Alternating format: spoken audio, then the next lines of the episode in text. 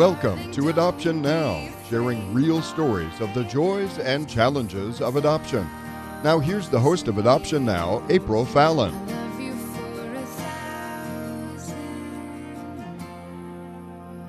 Hi, welcome to Adoption Now, telling your adoption story. I'm your host, April Fallon.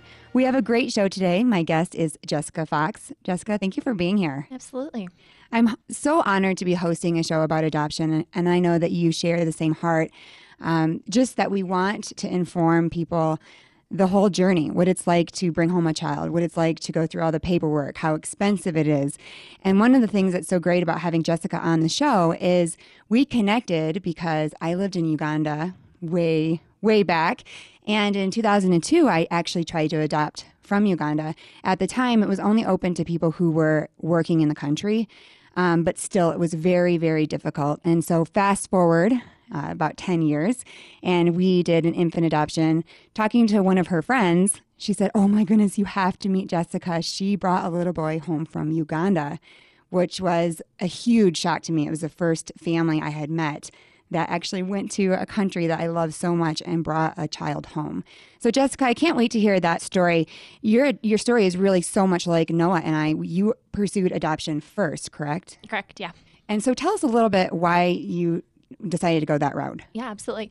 So in 2013, my husband and I had been married for about two years, and kind of as a lot of couples do, we started talking about growing our family, having kids, and um, almost from that immediate conversation, we really felt the Lord laying adoption on our hearts. Um, so we started to pursue the various options, right? So either like domestic infant or foster care or international adoption, just through some real divine appointments. We really felt the Lord calling us to um, international adoption. Um, we landed on Uganda because we um, logged into the Department of Justice webpage. And so, with international adoptions, there are country requirements that families have to meet. And so, as we went down through the list, and I was only 25 or 26 at the time, um, so there's age requirements, marriage length requirements, income requirements, religion requirements, et cetera, for different countries. And so, we um, the requirements that my husband and I both met were either for Bulgaria or for Uganda. Um, so we were just praying over both of those countries for for several months, and God kept shutting doors to Bulgaria and bringing people into our path who had either adopted from Uganda or had nonprofits in Uganda, and Uganda just kept coming up for our family. Um, so in January of 2013. Um, yeah, we knew that Uganda was where we were to adopt from. And so you were matched at that time, or what was the process then on this side in the United States? For sure. So we completed in Colorado a home study through one agency, and we also used a separate agency that worked in Uganda. So we started the application process in January, um, and at that time we were told to expect um, 18 to 24 months till we would expect a referral. So we're in Pennsylvania. I'm running my photography company. I'm traveling. I get an email, and it is a picture of a little boy. Now, my husband had just that week before been laid off from his job. Of course. He's of course. like not been able to find new employment. So we get this email and we're like, oh my gosh, like what? Four months? Like, we said two years. We ha- he has no job. We have no income. Like what? And so I emailed Stephen and I said, "Did you see this email? Like, what are we supposed to do?" And he said, "That's our son. We're gonna go." So on with no employment, no fundraising done, like we were not equipped or ready to go at that time. Um, they said, Can you travel in five weeks? And we did. So we left um, the first week of June and traveled to Uganda. Oh my goodness. Okay, so if somebody's listening, what amount should you, they be saving for? So it really depends on um, the agency that you use, um, but really, average international adoptions are between thirty-five and forty-five thousand. Okay, so you get matched to baby Owen. Was he a baby? He was eighteen months old Okay, at the time. and what was his story? Um, so he had he was in a baby home in Uganda, and so we were matched with Owen at 18 months. Um, by the time we traveled, he was 20 months when we when we got to meet him that day. So we um, flew to Uganda and then drove to his village, which was about eight hours from the airport. Um, and then that night that we got into country, um, we got a phone call saying that court was canceled, that the judges had dismissed the cases, the court was canceled, and there was no, they were closed for the summer, and there was nothing that was going to go on, and that we should go home and expect to return in the fall. um, at this point, we're staying at a guest house that night. We were supposed to meet him in the morning, and we're like three minutes down the road with a sweet boy that we adore so desperately.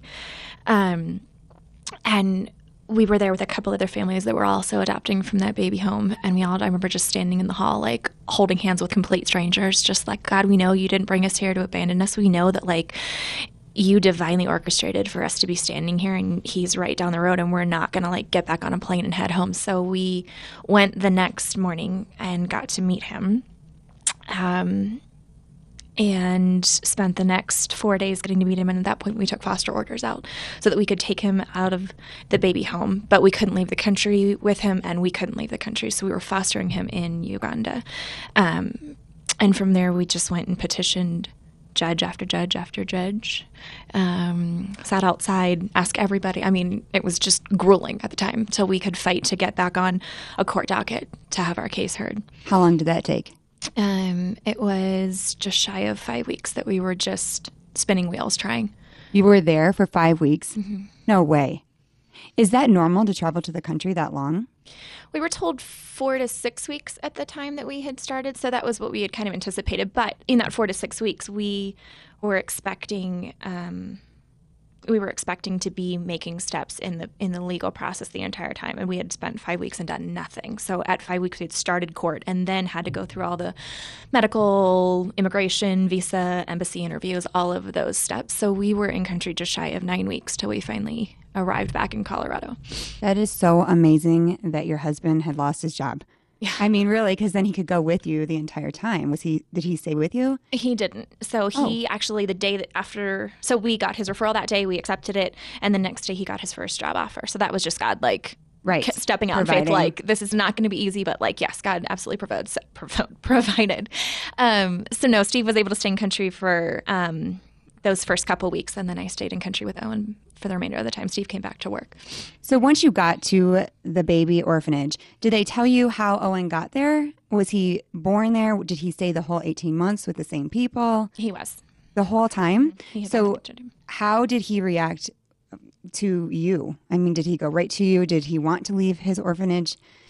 So, like I said, we were there four days. So, that first day that we went, there's nothing that can prepare you to hear a child cry in a carnal way like that. It was it was devastating to hear. He pushed and he fought and pushed against us and um, just screamed until he fell asleep that that first afternoon which we got to hold him. And then they you know we would leave during their nap time and come back in the evening for a couple hours and see him. And so each time we would go back and visit um, it became less and less. One of the things that the that the baby home did really well, or to our benefit as a family for bonding, is once we got there, they immediately said, "This is your mom," and they started to ignore him, um, which was really sad, but really beneficial for him in that. Right. It forced him to start to bond with us that these people are going to ignore me, then I will start having my needs met by you and I'll start seeking comfort from you.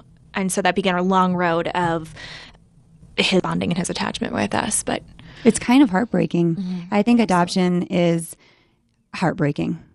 If your if your heart isn't broken in the process somewhere along the line, I wonder if you're really adopting because to think that your joy is birthed out of such loss and a child at some point has to face rejection so young and and then, you know, obviously they're adopted by you and they're loved, but working on that healing from rejection even when you get an infant, but how much more so as they grow older is is hard work. Mm-hmm. So, what are the, some of the things that you did to to try to really connect and let him know he's safe?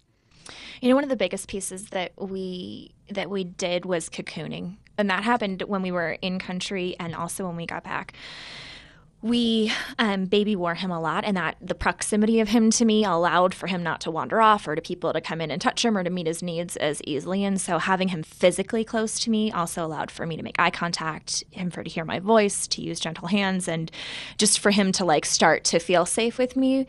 Um, but when we arrived home, you know, obviously grandparents are so excited, want to see him, and we put a sign up on our door that was like you know, please no touch, no talk, no eye contact, which sounds so extreme, but he needed to know that we were a safe place and that there was something that made us unique versus uh, the fact that he had come from an institutional setting where there were several caregivers and that he could go to any of them and get his needs met. And that's not the way that a family structure works. And so teaching him what a family meant that you don't just go to any mom you have a mom right. and this mom meets your needs or you don't go to anybody when you cry. And so asking people as they started to come in you know if he falls please don't touch him. Just let him lay on the floor and cry so we could rush in and meet his needs. And so it was really hard. We lost a lot of friendships along that road because people had emotionally supported us right. financially supported us prayed for us for all this road. And yet you know we can we hold him? Can we come? Can, you know which is totally understandable. And yet like not really an option for little kiddos who have come from hard places and have known trauma as they heal and as they learn. And so much had changed in his world that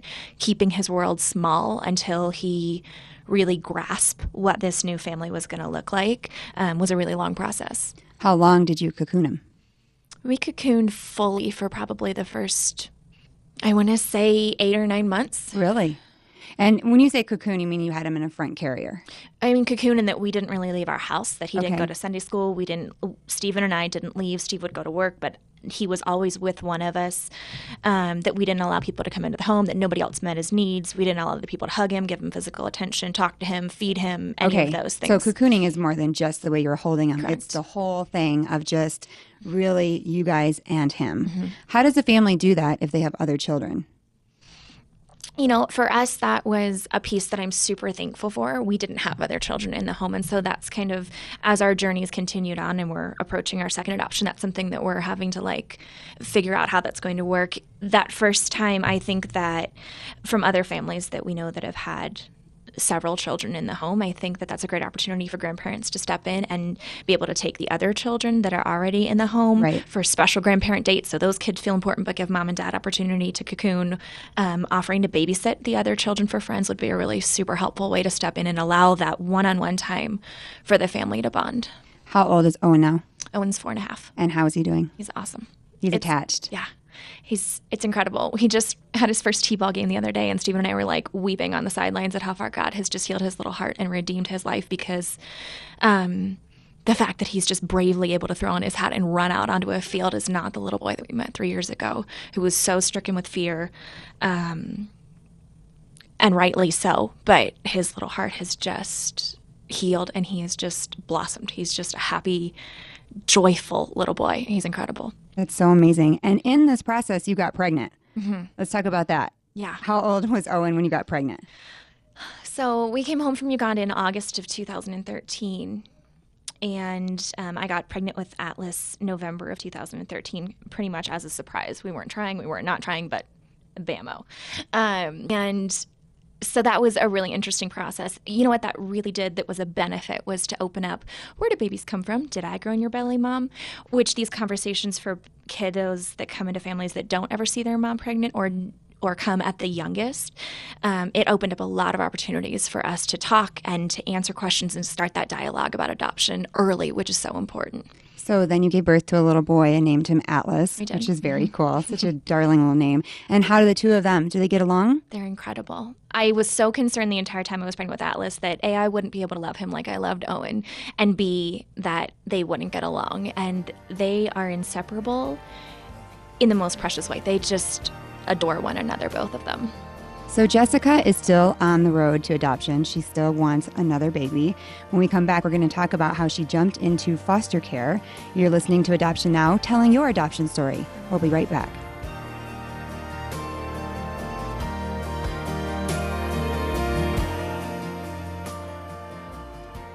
This is KLTT Commerce City, Denver, broadcasting in HD digital radio and online at 670kltt.com. Coming up this week on Faith, Work, and Culture with Os Hillman.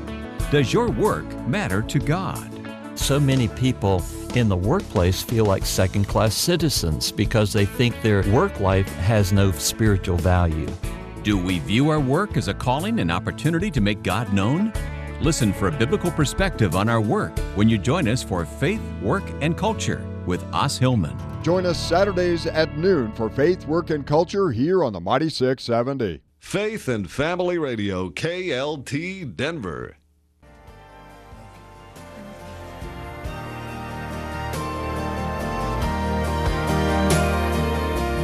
Welcome back to Adoption Now. I'm your host, April Fallon. My guest today is Jessica Fox, who adopted her son from Uganda. She then got pregnant with her little boy, Atlas, and is now pursuing adoption again.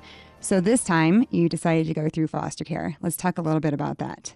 We did. So we actually initially started our second adoption. We knew that we wanted to adopt again right after we um, brought Owen home. That was always, you know, in the game plan. Um, I think it's important to say because you went to Uganda, and so when your family becomes an interracial family, oftentimes keep your heart open to having another child with that same skin. It was very important in our family, and so I know Owen is asking you guys, "Hey, where's my sibling?" Yep. And so that's really important. You feel compelled to make that happen for him. for sure. So we, um, as you know, we just touched on his relationship with Atlas, which there's nothing I could ask for him to be closer. The two of them. I mean, it's it's precious to watch that God's knit them together as brothers. But Atlas is obviously white, and um, Owen is African American, and so as much as he loves Atlas, he does ask on a regular basis, "Mom, where can I have a brother that matches my skin? Can I have a brother that matches my skin?" And so um, we knew that we wanted to pursue another adoption because a we feel a heart for the fatherless and we know that there are other children that need homes and b also that we wanted there to be another child in their home that looked like owen um, so we started actually this journey last year again for the second time through uganda that was our heart. We love Uganda so deeply. After spending three months there and it being part of our son's culture, there was no way for us to separate ourselves from Uganda. We adore that country and its people. And so we started that process. But so much has changed in international adoption through Uganda in the last three years um, that the country has slowed down immensely. A lot of the legal um, requirements and ramifications for adopting have changed. And so at this point, um, Ugandan adoption, at least in the imminent present, does not look like an option for our family. Um, so at that time, we felt like we would go to the area of greatest need, which we felt at the time was foster care. We became a foster, um, a licensed foster home, and um, had numerous calls for placements. Um, and due to having other children in our home, some of them we would say yes to, and some, you know, we felt we weren't equipped to deal with. Um, but we were called at 5 p.m. on a Thursday evening asking us to take an emergency placement for a little boy who was three and a half, and nothing was known about him other than his name and that he'd been found that morning. So our family said yes, that we would take him, and 45 minutes later, he was on his on our porch with nothing but a superhero in his hand and his stocking feet. Um, and that process um, of him coming into our home and attempting to meet his immense needs um, was really jarring. Um, this little boy, it was unknown at the time that he arrived, but had immense trauma and neglect.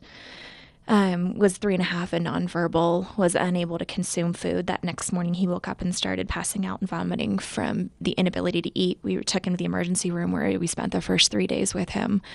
Um, admitted at the hospital at Children's Hospital um, with you know a refeeding syndrome that no one knew had how long he had had food or not. So he came back into our home, and after he was released from the hospital and started um, aggressive and strategic violence towards our youngest son, which we have walked the trauma road and we have walked neglect and we have walked abuse and we have walked that with our oldest son and what that looks like and how that manifests.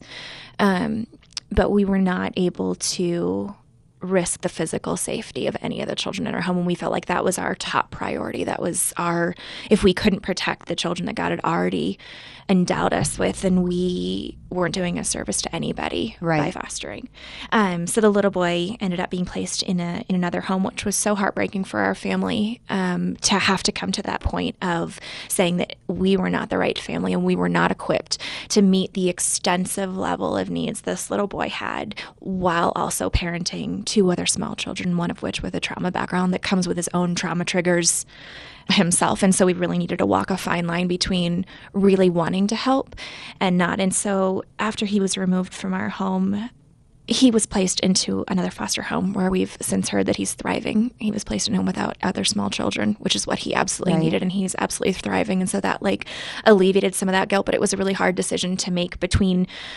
one or the other. And so, since that time, um, our family decided that until both of our children are older um, and at least our children are verbal and physically able to not defend themselves, but not be thrown around Right. so much physically and have a little more cognitive ability of what's going on and what's coming in into their house that, that we were putting foster care on the back burner.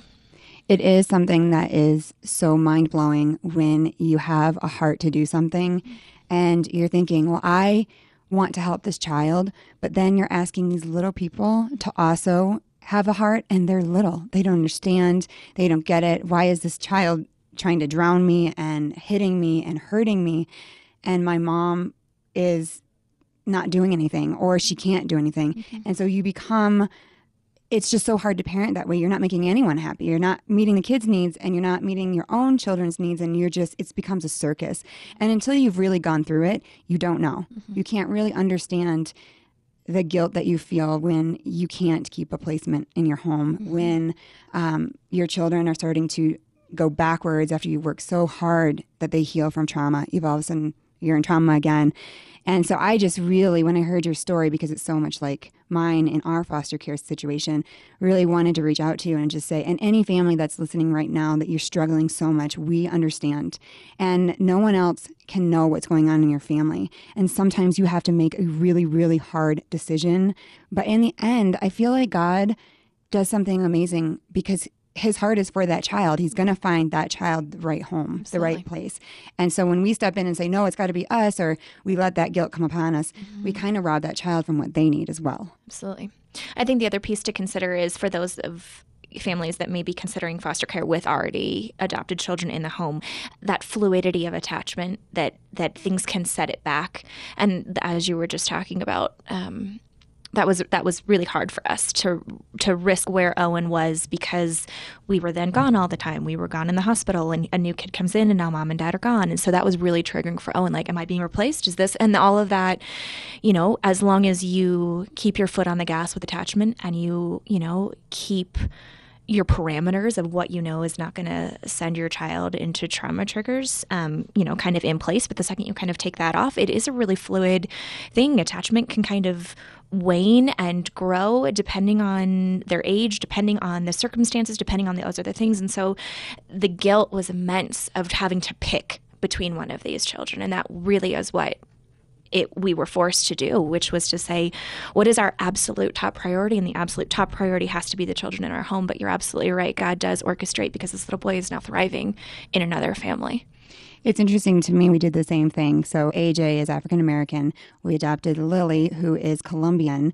And though he loves Lily, he kept saying, I want a baby with my color hair. And so we did the foster care, brought a, a traumatized child into our home, severely abused, very similar to your story. And it was almost more devastating to AJ mm-hmm. because now this little boy who has his color hair and skin is now being so abusive to him.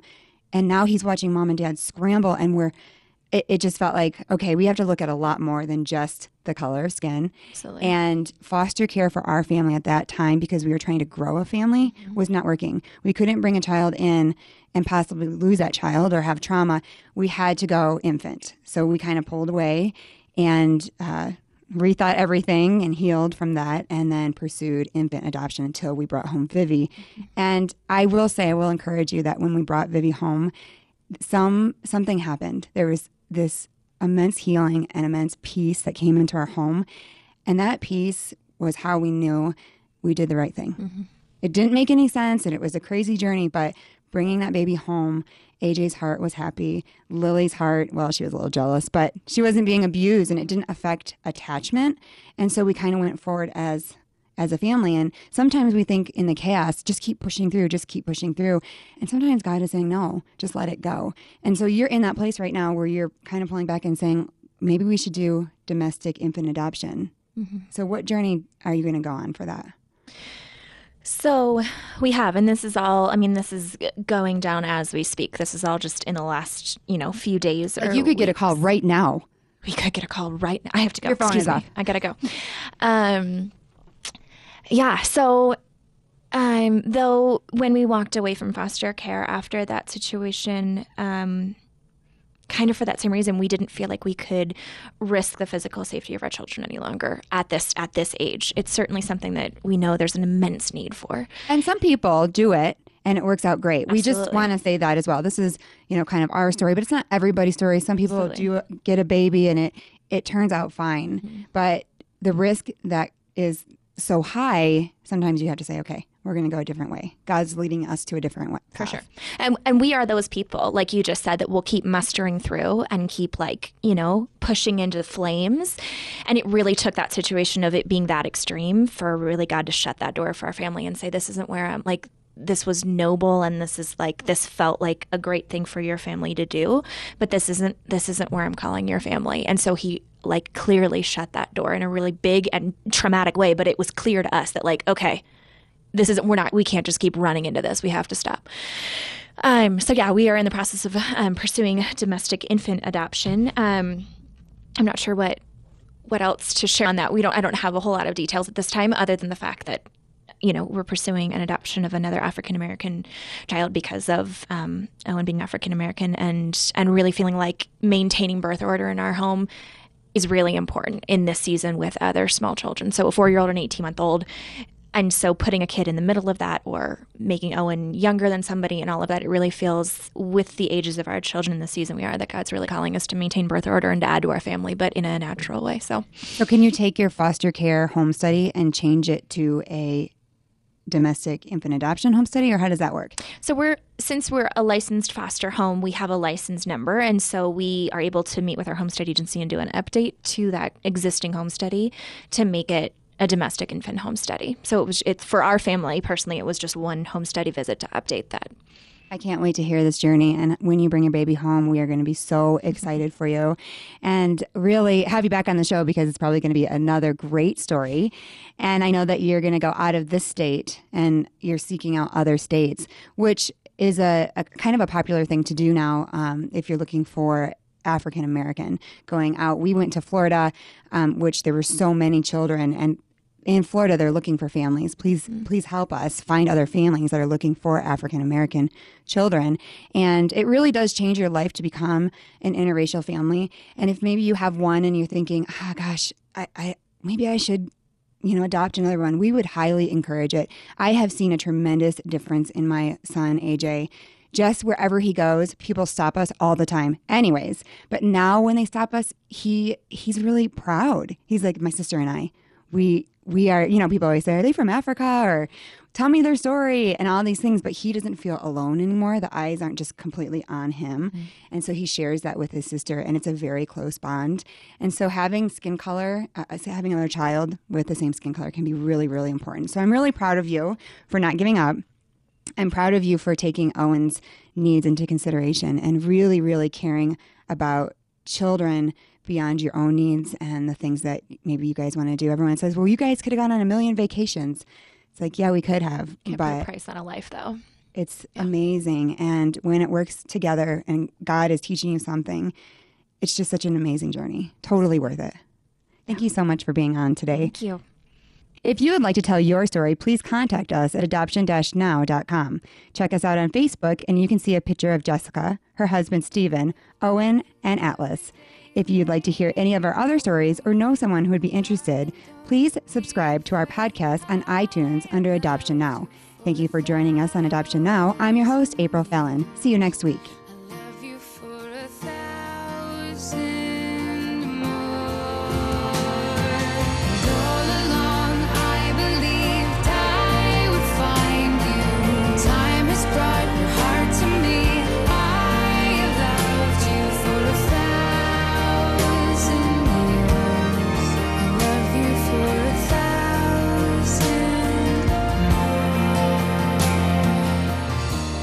Thanks for joining us for today's Adoption Now.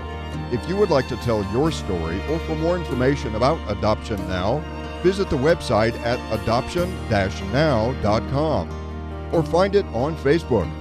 And join us next week at the same time as we share another adoption story on 670 AM KLTT.